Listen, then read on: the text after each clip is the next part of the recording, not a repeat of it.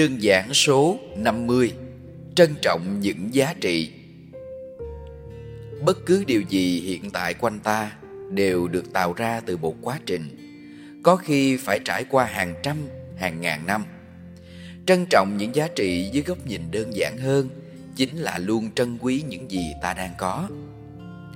Từ nhỏ tôi thấy nhiều gia đình dạy trẻ con ăn cơm không được làm rơi hạt cơm xuống đất. Nếu rơi thì phải lượm lên ăn lại. Trong việc đó không đơn giản theo cách nghĩ là dơ bẩn. Vậy rồi làm sao ăn? Chúng ta phải nhìn ở góc độ trước khi hạt cơm rơi xuống. Nếu chúng ta cẩn thận và biết quý điều đó, rằng để có hạt cơm trong chén thì nó phải đi qua một quá trình rất là dài và bao nhiêu công sức trong đó.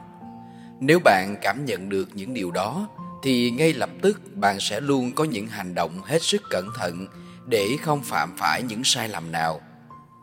Giống như khi bạn mua một món đồ gì đó từ công sức và tiền bạc mà bạn phải làm rất lâu mới có được, khi đó từ bên trong bạn sẽ có cách đối xử với món đó một cách khác hẳn.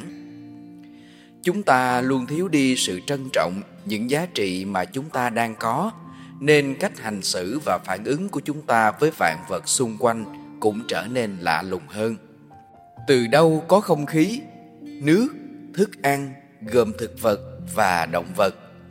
Bạn hãy chậm lại một chút để quan sát xem những thứ quanh mình có đáng trân trọng hay không, để mỗi người tự thay đổi chính mình, ngày càng tốt đẹp hơn, sống vui vẻ hơn và hiểu hơn về mọi thứ kỳ diệu xung quanh mình.